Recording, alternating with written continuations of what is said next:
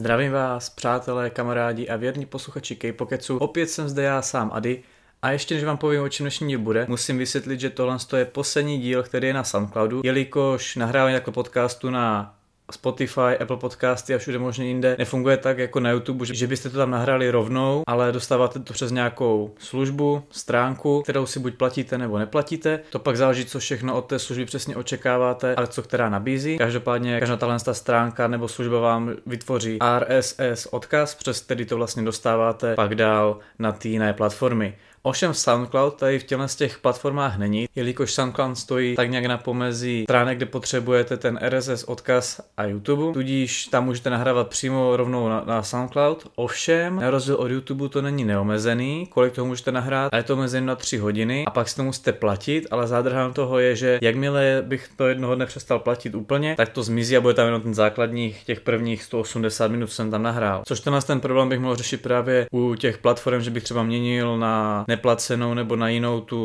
stránku, která nabízí ten RSS odkaz. A vzhledem k tomu, že jsem dle zpětné odezvy nebo celkově počtu přehrání na SoundCloudu zjistil, že to asi není úplně místo, kde je to nejposlouchanější a nikdo se mi nevyjádřil, že by tam vyloženě cíleně potřeboval, tak si říkám, že tohle to není ten směr, kde to chci podporovat a kde to chci šířit, tudíž tenhle ten díl bude jednak krátký a jednak poslední tam, tudíž, že si někdo náhodou plánoval psát komentáře na SoundCloud, kde to je kromě YouTube také možné, tak tam už bohužel ne. No, že rovnou bych přešel o čem dnešní díl bude. Mělo se to jednat o Loveless a jejich novém minialbu Unforgettable a písničce Obliviate, jelikož Mamison, můj oblíbený baskovaný korejský interpret, rapper, těžko říct, jako přesně specifikovat. Na svém Instagramu sdílel seznam písniček, které budou na tomhle tom albu. A podobně jako se objevil u Hyolin v Say My Name, tak jsem čekal, že z nějakého takového důvodu propaguje nebo zmiňuje na svém Insta profilu Loveless. Avšak některak se v jejich klipu nebo na tom albu neobjevil, ani v samotném fotoalbu, ať už v albu verzi A nebo verzi B taky není, tudíž Loveless dneska zde nebudou. Jinak Mamisonovi ještě můžu zmínit, že vydal svoje vlastní papuče, které jsem si bohužel nemohl objednat, jelikož se to to objednávalo přes nějakou korejskou aplikaci, kde vás měli vylosovat do šťastlivce. Akorát ta korejská aplikace mi nešla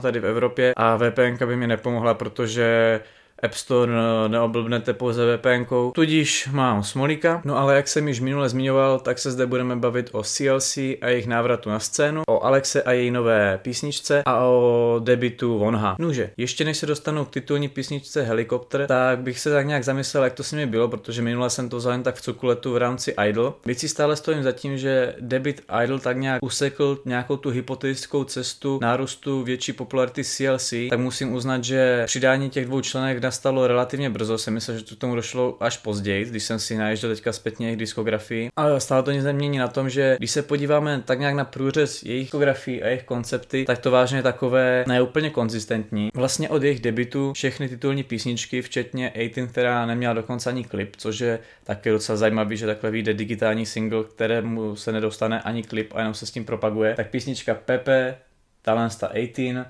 Like High Heels, No Oh, a Chamizma jsou takové písničky, když jsem vysvětloval, proč si myslím, že Idol jsou tak úspěšný a jiný od jiných skupin, že tohle je přesně ten koncept toho, jak jsou ty holky takové rostomilé, nevinné, je takový přeslazený nebo až moc usměvavý, což pak v roce 2017 nastala velká změna, když přišli s písničkou Hobgoblin, na které se podílela Hyona, kdy ten Hyonin rukopis šel hodně znát. Takhle změny konceptu u skupiny nemusí být vždycky problém. Mi minimálně mě ta písnička hodně zaujala a mám ji hodně rád. Možná je to i má nejoblíbenější, když vezmu to, že tak nějak celkově neposlouchám a v podstatě já jsem si tak nějak oblíbil Sorn z nich všech a to jsou hlavně spíš to, jak si točí vlogy a tak nějak funguje na YouTube, než jako, že by mě nějak uhranula svým talentem, protože bych řekl, že ostatní členky tam vynikají oproti ní víc. Avšak co byl podle mě strašně velký zádrhel, když se pak vrátili s dalším albem, kde byla titulní skladba Where Are You, což byl už takový koncept koncept toho, když je skupina ať už dívčí nebo klučičí hodně zestárla, už má nějaký ty roky za sebou, tak má takový ten poklidnější, dospělejší, nebo jak to nazvat koncept, což by jim plně sedělo. I bych teda chápal, že Hobgoblin prostě byla jenom taková pecička, takový osvěžení, změna konceptu, a pojedou už takový to odrostli. A však ještě před Idol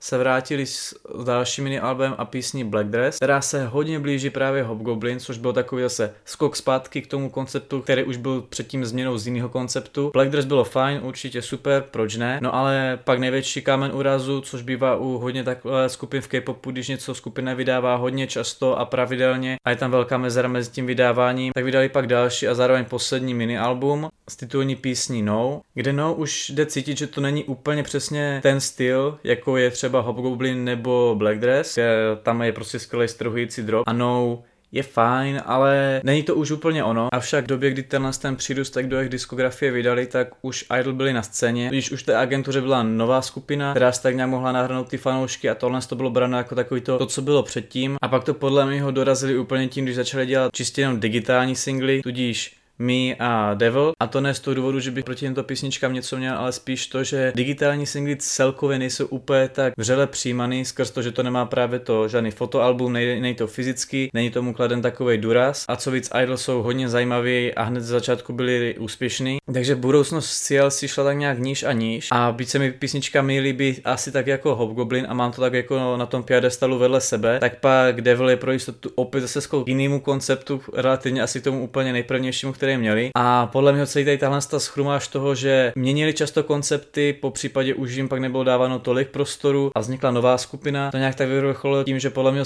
si úplně nemají takovou nějakou zdárnou budoucnost teďka už. Ano, teďka vyšlo helikopter, to, že konečně zase něco fyzického, ovšem je to jenom single album, takže to není to mini album, tak si nejsem jistý, jestli to zase nebude přijímáno tak nějak jako něco ne tak podstatného. A abych se tedy vyjádřil nějak přímo k samotnému helikopter, tak ta písnička samotná se mi hodně líbí.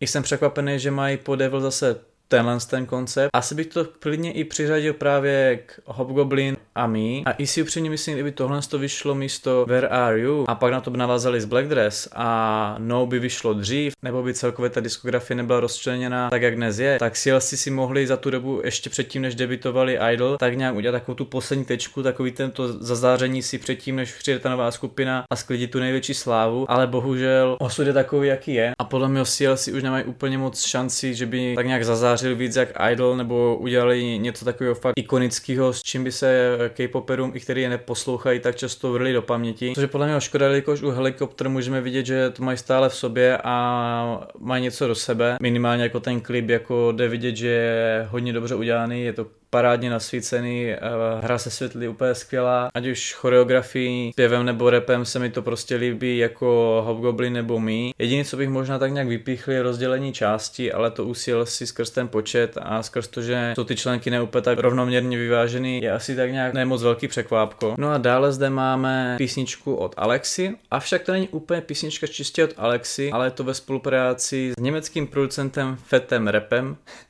pardon za tu narážku, ale prostě mě to nedalo. Ano, normálně se jmenuje The Fed Rap. A abych pravdu řekl, byť Alexa není až tak moc populární, tak mě přijde strašně zajímavá, už jenom skrz to, že její celý jméno je Alexandra Christine Schneiderman a je napůl Ruska, napůl Korejka, narozená v Americe a dle toho příjmení můžete vidět, že to má kořeny v Německu. A Alexa je jedním z takových těch ukazů toho, že už je relativně možné, aby se K-pop fanoušek dostal vážně do K-popu a stal se idolem, jelikož začínala jako tanečnice a dělala covery na různé K-pop písničky. Následně šla do pořadu Rising Legends, jak do první, tak druhé série. První teda vyhrála cenu jenom v kategorii tanečníků, v druhé už jako kompletně všeho. Prvně dostala možnost jít na casting do JYP a následně v druhém ročníku do Cubu, avšak nedostala se přes casting dál. Pak si ale všimla teď již společnost ZB Label, což je odnož Zenith Bros, což je celkem zajímavé, jak jsem zmiňoval hned v úplně prvním eh, K-Pocketsu, jelikož tohle to byla společnost, ne tak agentura, která se zabývala produkcí videa a dělali videoklipy pro jiné agentury a skupiny a rozhodli se, že si udělají svou vlastní takhle odnož agenturu pro své umělce, první teda Alexu.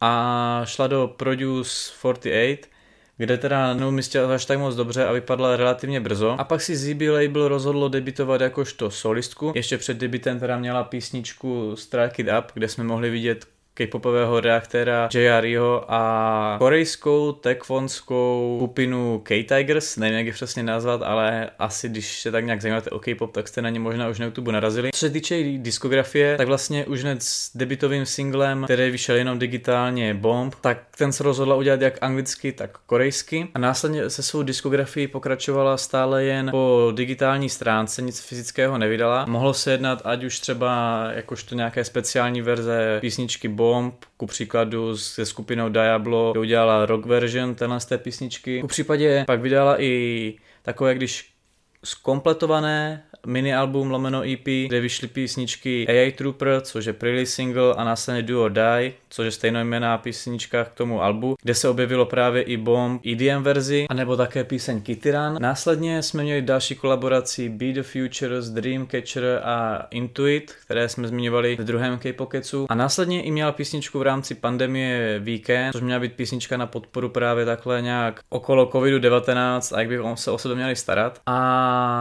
Nedávno vydala písničku Villain, což mělo být opět pre single k něčemu dalšímu, co měla vydat. Tu jsem čekal, že Rule the World bude nějaká písnička z jejího nadcházejícího asi mini alba nebo single alba, těžko říct. Ovšem to je, že to je spíše písnička onoho německého producenta. A abych pravdu řekl, jelikož Alexa tak nějak začínala jako tanečnice, tak jsou všechny tady tyhle ty písničky, po případě i klipy k tomu hodně zaměřený na ten tanec a i korejština není její dominantní jazyk oproti angličtině. Tudíž po té pěvecké stránce to úplně tolik jako nerezonuje jako po té taneční, což mě právě překvapilo, že tahle ta písnička Rule the World je hodně dobře naspívaná podle mého a ani to dokonce klip nemá. Má to takový jakože video, kde se hýbou různé neonové věci, billboardy a celkově to opět laděný do toho jejího futuristického světa plného robotu, kybernetiky a podobně. A jak jsem právě zmiňoval, ať už teďka nebo úplně v prvním K-Pocketsu, tak Alexi vážím, jelikož celá ta diskografie a tvorba je taková hodně upřímná upřímná a jde vidět, že ona to vyloženě tím idolem chce být a není to, že by tam byla nějak jako mučená a podobně. Tím, jak je to vážně malá agentura,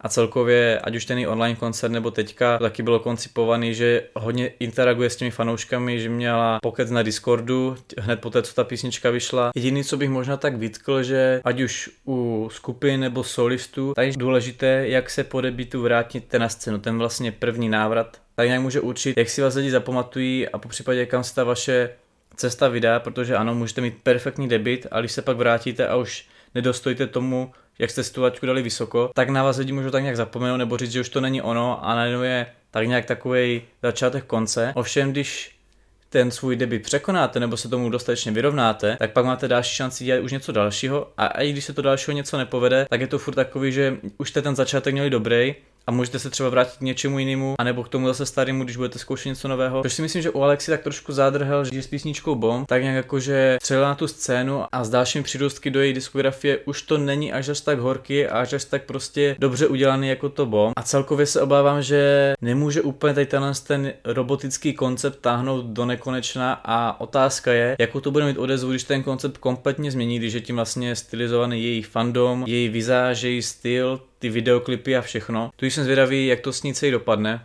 byť vlastně teprve to bude rok, co je oficiálně na scéně. No a jako posledního pána na holení zde máme Vonha. Jen bych tak nějak dodal, jak Vicky říkala v druhém K-Pocketsu, stran té kauzy okolo Vonha, jak někomu dlužil peníze a tak, tak to jsem přímě ani nevěděl. To jsem teda tak nějak věděl, že bylo opět nějaké podezření na pování nebo zkušenosti s trávou, po případě jinými drogami a on ho tak nějak byl odejít ze skupiny Monsta X a celkově i ze Starshipu. Ovšem, neodešel úplně ze Starshipu tak nějak doslova, jelikož přišel do agentury Highline Entertainment, protože vlastně odnož Starshipu, tudíž už jenom skrz to, že následně pak Starship oznámil, že se nic nepotvrdilo okolo těch drog a podobně, tak jde tak nějak vidět, že ho očividně úplně vykopnout nechtěli. To bylo tak nějak skrz mentalitu a společnost lidí donuceno, aby to bylo uděláno tohle s tou cestou, protože už ho zase vrátit nemohli. Tudíž tak nějak jakože dá se říct, že sešel z toho hlavního do něčeho vedlejšího, kde se rozhodl, že bude dělat solo. Následně krom téhle z té agentury uzavřel smlouvu i s americkou společností Maverick Company, která má sloužit pro mezinárodní účely a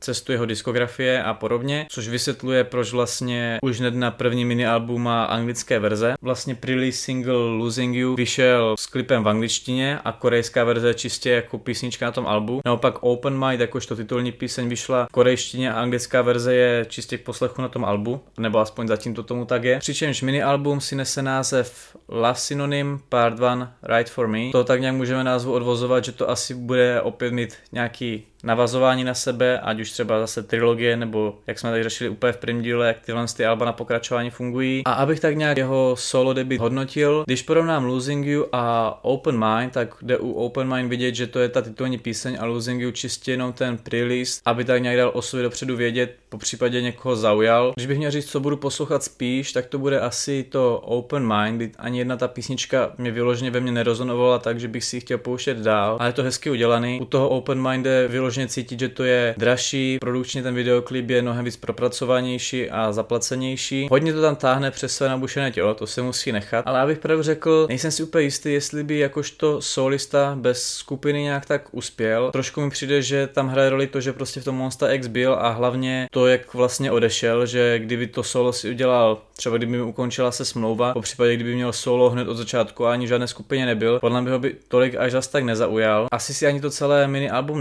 nepustím, byť jako Vonha jsem měl rád, byť jsem teda Monster X některá moc neposlouchal, ani moc členy jmény neznal, tak Vonha jsem zrovna znal a byl mi sympatický. Každopádně přejmu na jeho ka- solo kariéře úspěch. Třeba mě i s nějakým svým návratem zaujme víc a zaposlouchám se do něj. V případě jsem zvědavý, jestli nemá nějaké plány teda vstoupit na ten americký trh, už jen skrz to, že Monster X se to tak nějak relativně povedlo, byť bych neřekl, že jsou úplně úspěšní s tou americkou tvorbou, tak se o nich aspoň tak nějak ví a hodně toho, co se týče v anglické diskografii udělali, tudíž možná se bude chtít vydat i tímto směrem, to uvidíme. Tohle je ale pro tenhle díl už vše. Doufám, že byť tento díl byl takový hodně krátký, bych řekl, tak jste si ho užili a bylo to v pohodě, byť jsem zde byl opět sám. Já se s vámi loučím, mějte se, smějte se a čau.